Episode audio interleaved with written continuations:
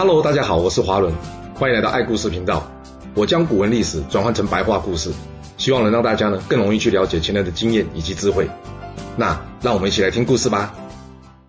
上次我们说到，李斯被这赵高摆到，多次求见秦二世没有成功。而这秦二世方面，由于一直被李斯打扰，他十分生气，问这赵高说：“赵高，这李斯怎么回事啊？我平常有空的时候他不来，我正在忙的时候他就来打岔，这是怎样？他故意在耍我吗？还有，他是不是看不起我，想给我难堪呐、？”那一旁的赵高一听，行了，陛下开始厌恶李斯了，于是他对秦二世说：“陛下，您可能要小心一点哦。”因为这沙丘事件，知道个中原因的人可以说是少之又少，然而丞相李斯却是一清二楚。他现在这举动，不知道是不是在暗示陛下您没有给他升官。不过他现在都已经贵为丞相，没有官可以升了。若真要升，恐怕也只能封个王给他当当吧。但这封王，秦二世一听，他打断赵高的话说：“封王，这不可能！我大秦从没有封王的前例。”李斯这么想。难道他是想要夺权，还是他想要造反？嘿嘿，终于讲到赵高想要重点了。赵高一听，秦二世怀疑李斯要造反，于是他跟秦二世说：“陛下，本来这件事您不问，我不敢说啊。既然现在您都说出您的担心了，我想我还是提醒您一下。”秦二世一听，提醒我一下，赵高，你这句话什么意思啊？赵高接着说：“陛下，您想想看。”这丞相的长子李由是山川郡郡守，而目前在楚地发起动乱的陈胜等人呢、啊，他们也都是丞相故乡临县的人民。这要是没有人允许，他们能这样公开横行吗？别的不说啊，李由所领的兵马也不少，他怎么会只能守住城池而无法出城迎战呢？这一点不合理嘛。再比对一下章邯军队，一看就知道啊，那谁不知道章邯张少府所率领的是一群临时拼凑军队？但他仅凭这一支拼凑部队。就可以将周文几十万大军给击退了。然而，李由所率领的正规军却完全起不了作用，这点您不觉得很可疑吗？秦二世一听，他回答赵高说：“哎，你不说我都没注意。现在听你这么一说，这件事的确非常奇怪。嗯，赵高，你觉得李斯会不会真的想造反呢、啊？”赵高回复秦二世说：“陛下，这没有证据，这点我也不方便批评啊。不过我曾经听说，李斯的确有与叛军联系。”就像我刚刚说的，这乱民陈胜起兵造反的地方就在他老家附近，这不能说没有这可能，不是吗？但是由于查无实证，所以我一直没敢向陛下您报告。陛下，反正总之一句话，丞相在外的权力啊，要是比陛下您还大，您得妥善应对才是。秦二世一听，嗯，你说的没错，这件事我得小心进行。那这样吧，赵高，搞司法是你的专长，所以我打算把这件事交给你去处理。另外。我会再派一些人去山川郡调查一下，看看这理由是不是真的有与这叛军私下联系的问题。就这样，这一场秦朝宫廷的内斗戏码正式搬上台面了。不过你千万别以为李斯会这样束手就擒。要知道，从秦始皇时代，李斯便有安插眼线在这皇帝身边记录，所以他怎么可能没有人在你的秦二世身边向他通风报信呢？在收到秦二世要调查理由的消息之后，李斯很清楚。这一定是赵高这家伙在搞鬼，但要怎么处理这件事呢？见不到皇上的人，这李斯就算有通天本领，他也没办法。由于时间紧迫，情急之下，李斯无奈也只能硬着头皮，在秦二世在甘泉宫观赏摔跤跟表演的时候去找他。不过，如同过往，李斯依旧没有办法见到这秦二世。这无奈他最后决定了，只要赌上一把，直接用书面上书给这秦二世，企图扭转这颓势。那他要写什么呢？李斯写道：“陛下，我听说，若是臣子的权力与君王匹敌，没有一个不会危害到国家的。而我大秦现在就一个赵高，他每天在陛下身边，并且掌握了对大臣们的奖惩大权，他的权力就和陛下您没有什么两样，这是十分不妥当的。”接着，他举出了一些历史上的例子来说明这件事，比方说。春秋战国时期，宋国的丞相如何劫持国君，齐国大臣如何窃取国家等等。李斯认为，目前赵高的心思以及行为就跟这些人一样。若是陛下不提前做准备，他担心赵高迟早会发动叛乱。哇塞，吕斯真的是豁出去了。他写这些话，就算当面说，秦二世也不一定能听得进去，更何况是用笔去写。要知道，秦二世已经被架空了，他这上书的内容很有可能秦二世根本就看不到，而会看到的人只有赵高而已。没错，前面说过，秦二世的奏章都是交给赵高来处理，那赵高会把这奏章给藏起来吗？没必要啊，因为赵高早就学会了诈骗集团大绝招。什么绝招？那就是人员隔离大法。什么意思？就是不让被他骗的人去想，或是有机会去找人，或是找资讯来求证。要是一个人已经完全相信一个人，或是资讯来源都依赖他人而不自己去求证的话，基本上这件事情就算是非常的不合逻辑，但被他骗的人呢，依旧会落入他说什么，对方就信什么的困境。这诈骗的人呢，根本就不用担心。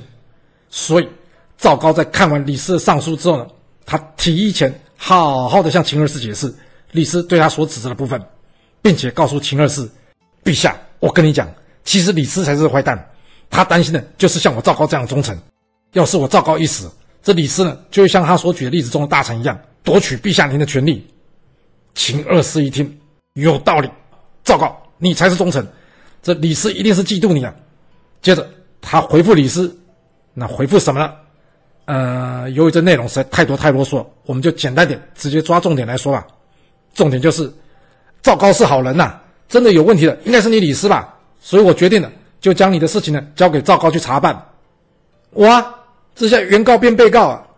一听到秦二世要将自己逮捕并交给赵高审理，李斯仰天长叹，自言自语的说道：“李斯啊，李斯，枉你聪明一世，你怎么会想要向这昏君提出谏言呢？你有比夏朝的关龙逢、商朝的比干、吴国的伍子胥这些人忠心或是聪明吗？”这些人的下场都一一摆在眼前的，不是吗？你为什么认为你会有不同的结局呢？这胡亥可是为了上位，连兄弟都可以杀的人，他横征暴敛，不恤民力，又滥杀忠臣。你之前又不是没告诫过他，他有听进去吗？光这三件事就可以知道，大秦王朝已经无力回天了。现在天下举兵反秦的人已经超过半数。李斯，李斯。你现在还可以期待的，就是有一天能看到叛军攻入咸阳城，让咸阳城成为废墟的那一天。那李斯有机会等到这一天吗？嗯，这就得看赵高这位曾经与他合作过的同僚，也就是同事，愿不愿意给他这个机会了。这赵高先将李斯、李由以及李斯的门客们呢，全部以密谋造反罪嫌，全部给逮捕。接着，他在这大牢中大刑伺候李斯，给他一千多下板子。打得这李斯皮开肉绽，最后李斯受不了这大刑，被屈打成招。这吕斯原先想说他是功臣，而且能言善道，文笔不错，所以只要留着一口气在，他应该能有机会翻供，或是说服秦二世赦免他的冤狱。不过他的梦很快就被打破了，因为他所写的东西早就被这赵高给拦截下来了。赵高一看，切，一个犯人怎么有资格上书给我们尊贵的皇帝呢？来，给我收起来。别让这些东西弄脏陛下眼睛。接着，赵高冷冷地笑着说：“哼，想要翻供，我看你是不知道我赵高的厉害。”于是，接下来赵高要自己的手下假扮成官吏以及秦二世身边官员，嗯，赵三餐来问李斯他要造反的原因。只要李斯一翻供，接下来换来就是一阵毒打，直到李斯不再敢翻供为止。那赵高为什么要这么做呢？因为赵高知道。李斯是重臣，加上秦二世优柔寡断，难保他不会有一天心血来潮，想给李斯一个机会，让他再一次说明他为什么造反。所以赵高必须给李斯来个好好的训练训练。等到训练完成之后，赵高他再好心的提醒秦二世，他跟秦二世说：“陛下，李斯是重臣，所以他的事呢要谨慎处理。您呢要不要派人自己去询问一下李斯，确认李斯啊承认自己的罪行？”这秦二世一听，哎，赵高，你说的很有道理。那好吧，我就派人去做最后的确认。那面对秦二世所派的人，李斯他会翻供吗？很抱歉，这时候李斯已经没有办法分辨这个人是赵高派的还是秦二世派的，所以他不敢翻供，免得呢再被毒打一顿。而秦二世呢，也因为这样确认李斯已经承认自己所犯的罪行。接着，他跟赵高说：“哎呀，赵高，还好有你，要不然我就被李斯这小人给陷害了。那好了，现在就等将这理由带回来之后，朕就可以处决这帮乱臣贼子啊。那理由会回来吗？这一点应该没有办法喽，因为前面说过，曹参已经送这理由先走一步了，所以他是不可能回来的。那该怎么办？煮闲饭没到，这不是重点啊，重点是秦二世已经相信李斯一家要造反了。赵高只要随便编个故事，要这使者告诉秦二世说，李由已经起兵反叛，不肯回到咸阳城伏法就行了。所以最后，李斯被下令施以五刑，腰斩于市。在这里要补充一下，所谓的五刑，就是墨、羿、乐、弓、大辟等五种刑罚。墨刑就是前面说过的情刑，也就是在脸上刺字；而异刑，你光看这个字就知道，它是用鼻子鼻旁边再加上个刀子，换句话说，就是割掉鼻子的一种刑罚。那至于月刑，也就是之前孙膑所受被挖掉膝盖骨、废掉两腿的刑罚；而弓刑呢，则是割掉他生殖器。最后大辟，也就是死刑。这中间呢，还分为削首、绞刑、烹杀、活埋、腰斩、车裂、凌迟等。而李斯所受的呢，就是这个腰斩。简单来说，就是赵高要让李斯在极为痛苦下死去。而临死之前，李斯回头跟他二儿子说：“哎，我好想念过去在家乡的日子。我想跟你一起再牵着黄狗，然后我们从上蔡东门出去打猎。可惜这一切不可能再实现了。”就这样，在李斯与他儿子的哭泣声中，他走完了他的一生。而他李家上上下下共三族，也全部被这赵高以谋反罪行处死。李斯死了之后，赵高因为揭发李斯有功，被升任为中丞相，并封为安武侯。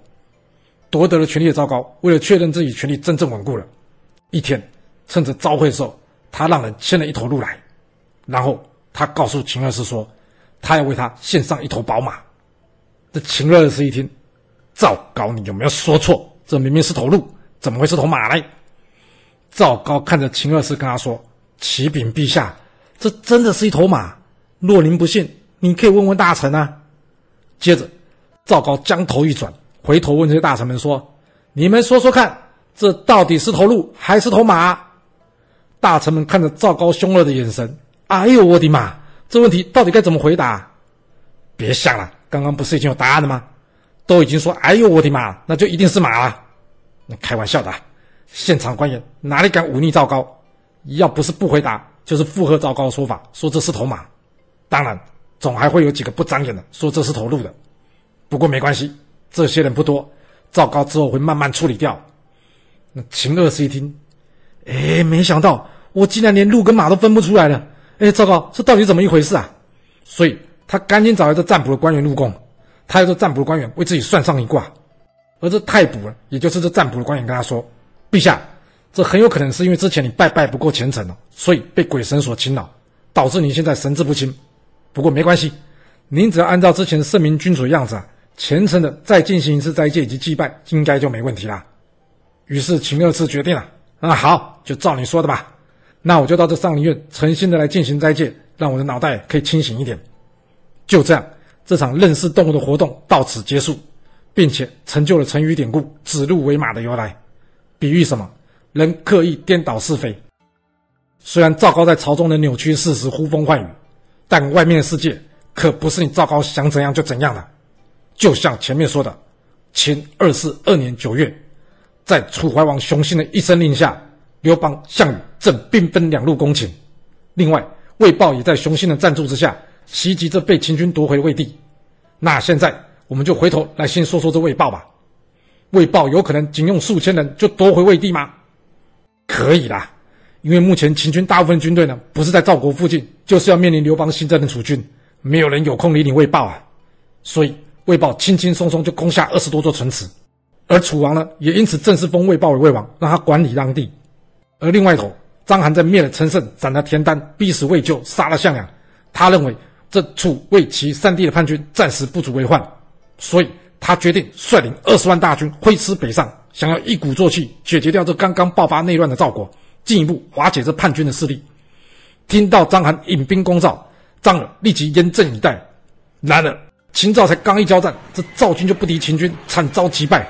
之后张耳保着赵王赵歇退入这巨鹿城中坚守，章邯这边则是一路向邯郸挺进，并将赵国人民迁往河内，然后逐一拆除这城堡墙垣，准备一口气瓦解赵军。眼看秦军攻势猛烈，则在巨鹿城中的张耳，除了赶紧召回自己人马之外，同时也紧急向这齐、燕、楚等国发出求救讯息。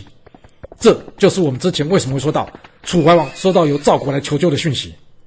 张耳等着等着，然而他最先等到的并不是自己人，也不是燕军诶，竟然是秦军北方守将，也就是名将王翦的孙子王离。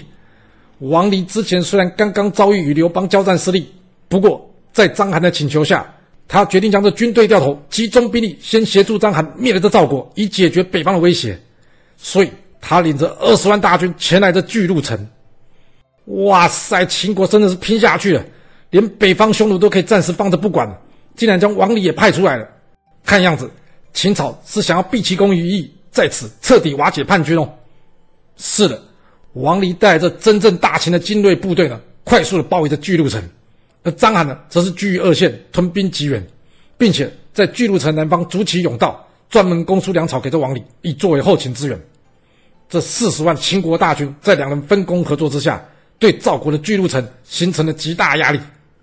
呃，还好，就在这时候，张耳收到消息啊，陈驭在长山征得数万人前来巨鹿城支援呐、这个消息让张耳振奋了一下，不过也就真的只有这么一下下而已，因为这陈驭只是屯兵在巨鹿城的北方，并没有前来解围。你见到这状况，这张耳气得大骂：“陈驭在搞什么？我巨鹿城中没有多少士兵，而且都已经快断粮了，你还在外面磨磨蹭蹭，不跟秦军交战？”你是要等秦军攻破城池，杀了我们吗？接下来，这气得半死的张耳大叫：“张眼、陈泽听令，我命令你俩去告诉陈宇，要速速出兵迎战这秦军。你们就照我下面的话去跟他说，就说陈宇，我们俩当初可是有着刎颈之交的情谊，眼下赵王跟我就快要城破身亡了。你拥有数万军队，竟然不肯出手相救，这算哪门子刎颈之交啊？要是你还有信用，那就押上你所有军队，我们与秦军一决死战。”只有这样，我们才有那十分之一二的生存机会啊！陈驭一听，他回复张衍、陈泽说：“秦军有四十万人耶，我不是不顾文景之交的情谊，但事实是明摆着，我就算押上这数万士兵，也就像是拿着肉包子去丢一头饥饿的老虎一样，这有用吗？与其平白无故牺牲这些士兵的性命，还不如保存实力，将来我才有可能用这些士兵帮张耳跟赵王报仇。你们说是不是？”嗯张眼、陈泽两人一听。哎，你这么说，是的。不过现在事态紧急，您总得做些什么事，让人家相信您在乎这文景之交这件事。您说是吧？陈瑜听完之后，他点了点头。他跟这两人说：“哎，要不我将五千士兵交给你们，你们可以试试看，我刚刚说的是不是真的？眼下这秦军，我们根本就打不赢，过去无异于送死！”眼看着陈驭如此的坚决，这张衍、陈泽也知道按照陈驭的建议怎么样。自己率领这五千人攻向这秦军，试图呢打开一个缺口，让赵王跟张耳可以找出一个活命的机会。不过很抱歉哦，除了数量上的绝对差距之外，这守在巨鹿城外的是秦将王离耶，他率领的可是秦朝的正规军。那张衍、陈泽这五千名的杂牌军呢，就算再不怕死冲杀过去，也不过呢就像是投到雪地里的石头一样，连扑通一声都听不到，就消失在这茫茫人海之中啊。哇，这陈驭会不会太没道义啊？那就要看你怎么看这件事啊。因为别说陈驭了，连张耳的儿子张敖在从代地征兵近万人来到这巨鹿城外时，他也被这眼前秦军所吓到，不敢前进。而眼看赵国即将就要灭亡，这时在城墙上的张耳看到，哎，远方似乎有援军正朝向秦军冲杀过来，啊，是楚军，楚国的援军到了。哦，援军赶到了，那张耳有机会死里逃生吗？这场秦末民变中最关键的一战——巨鹿之战，即将在此爆发。那究竟会鹿死谁手？这故事又会如何的发展呢？我们要到下次才能跟各位说喽。好了，我们今天就先说到这。若喜欢我的故事，要麻烦您记得动动你的手指，给我五星评价。或是点赞、订阅、追踪以及分享哦。当然，也欢迎您留言分享你对这一集的想法，或是你也可以请我喝一杯咖啡或是饮料，让我有持续创作的动力。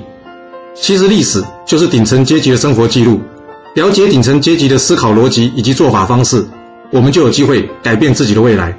谢谢您来听我说故事，我们下次再见喽。